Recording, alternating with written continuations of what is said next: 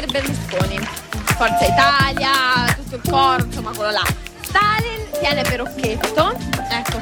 e eh, Satana, anche Satana tiene per occhetto. Mentre, come sappiamo, Satana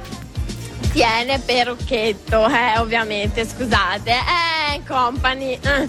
Anche Stalin però ha saputo. Naturalmente a qualcuno di voi mancherà Ambrangiolini e le ragazze di Non è la Rai, e qualcuno di più o qualcuno di meno. Eh, naturalmente, altrettanto naturalmente non è dato a noi sapere quali fossero le intenzioni di voto tra Berlusconi e Occhetto nell'ultraterreno, ma proprio per eh, evitare arginare, diciamo così, un dilagare di spot elettorali in particolare, oltre a interventi come, come questo eh, di tanti anni fa, eh, fu istituita, fu varata la legge sulla par condicio, cioè sulla eh, possibilità solo per la RAI, per la televisione nazionale, di avere una serie di spot elettorali in spazi molto ben prefissati, con delle regole molto chiare e eh, proprio sulla base della, della par condicio la GCOM, cioè l'autorità garante per le comunicazioni in Italia, ha detto che un solo confronto fra due leader eh, non rispetterebbe la par condicio. La GCOM è quell'autorità indipendente che come sappiamo monitora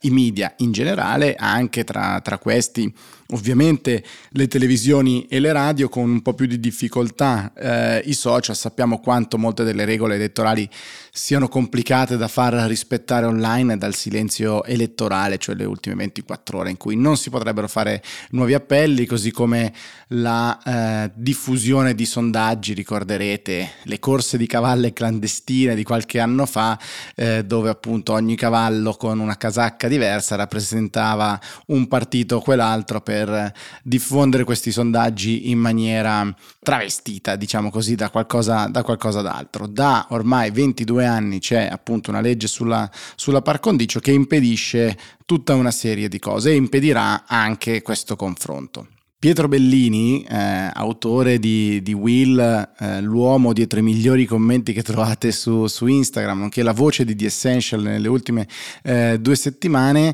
eh, mi faceva notare una cosa molto interessante in questi giorni, e cioè come Giorgia Meloni ed Enrico Letta, i due eh, in teoria protagonisti di questo scontro, eh, di questo dibattito che non ci sarà, Uh, in effetti si stavano cercando da tempo, eh, c'è chi dice che Enrico Letta inseguisse o stia inseguendo ancora la campagna elettorale eh, di Giorgia Meloni, inseguendola sui suoi temi e quindi sempre più eh, in difficoltà anziché imporne uno proprio, ma tant'è che i due si, si sono scelti come avversario l'uno del, dell'altro, dell'altra e eh, hanno un po' definito il perimetro del conflitto, i temi su cui si scontreranno, perché questa è la prima scelta vera strategica di ogni campagna elettorale, quindi individuare un avversario avversario no? ci permette di modificare poi il campo dell'intera campagna elettorale, di polarizzare eh, ulteriormente, appiattendo però il dibattito su la mia posizione è quella del mio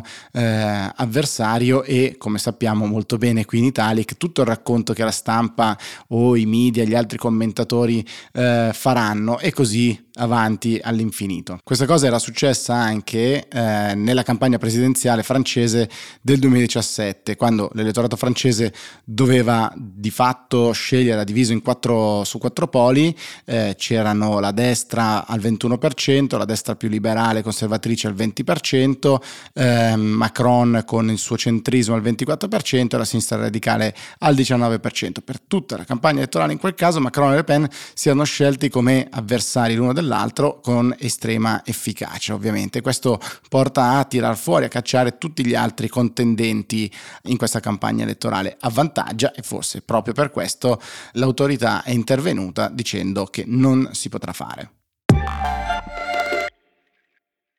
Siamo in una fase un po' di risacca dallo scontro che c'è stato dal primo dibattito fra, fra diversi leader, non tutti come abbiamo visto al meeting di Rimini, eh, poi c'è stato il discorso di Mario Draghi eh, ieri applauditissimo da quasi tutti e poi oggi siamo appunto in una fase un po' più lenta in attesa che qualcosa succeda e che cosa succede? Due cose molto economiche. La prima è un tema su quale stiamo tornando tantissimo, cioè quello del prezzo dell'energia. Schizza il prezzo del gas che eh, sale moltissimo e questo fa dire a Carlo Calenda sul suo profilo Twitter, dice sospendiamo la campagna elettorale tutti i leader eh, insieme mettiamoci a disposizione di Mario Draghi perché possa fare delle cose già adesso, già con questo governo, eh, ci mettiamo tutti a disposizione. È interessante notare questa cosa perché al netto dei sondaggi che danno Calenda dal 7,5 al 4,5 in base a quello che, che guardate, è un accreditarsi fra i leader e i potenziali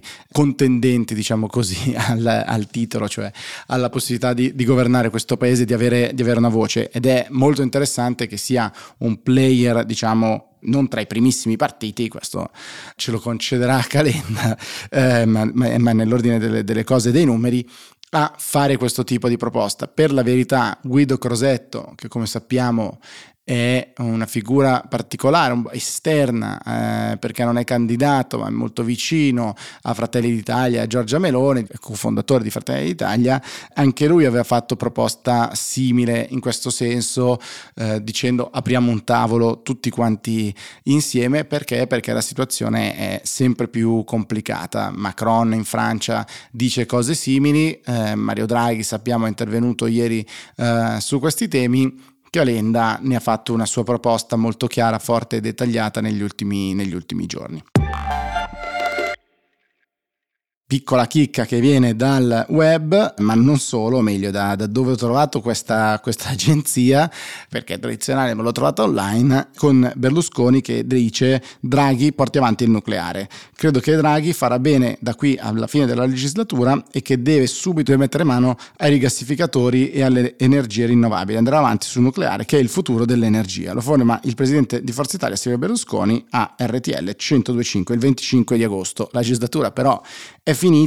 mancano pochissime settimane ormai al voto, difficile che eh, anche Mario Draghi, per quanta stima evidentemente Silvio Berlusconi ha per l'attuale Presidente del Consiglio, possa riuscire a fare tutte queste cose in così poco tempo. Però insomma, eh, fiducia a lui è sicuramente una ricetta molto ampia quella identificata da Silvio Berlusconi.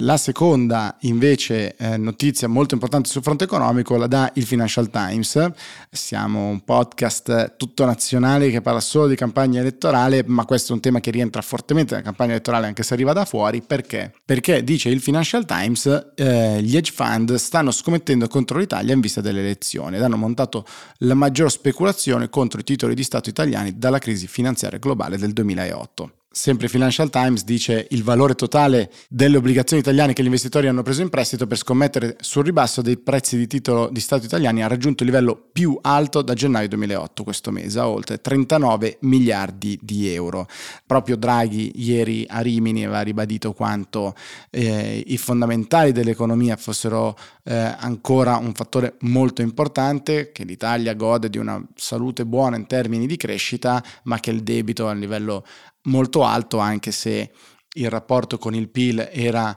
diminuito nell'ultimo periodo e è tornato proprio Mario Draghi a dire il nuovo governo, il futuro governo dovrà rispettare gli obblighi presi, diciamo gli impegni presi con i mercati e con l'Unione Europea. Come sappiamo su questo fronte il nostro più grande asset potenzialmente è l'intervento della BCE, quindi la Banca Centrale Europea, ma è ovvio che l'incertezza politica di queste elezioni eh, giocherà un peso sui mercati oppure al contrario se preferite che i mercati proveranno a speculare sulle incertezze di questa, di questa fase in vista della formazione di un nuovo governo. Fattori economici che abbiamo imparato negli ultimi 10-15 anni che giocano un fattore enorme nella stabilità politica e nella definizione poi anche dei governi. Quindi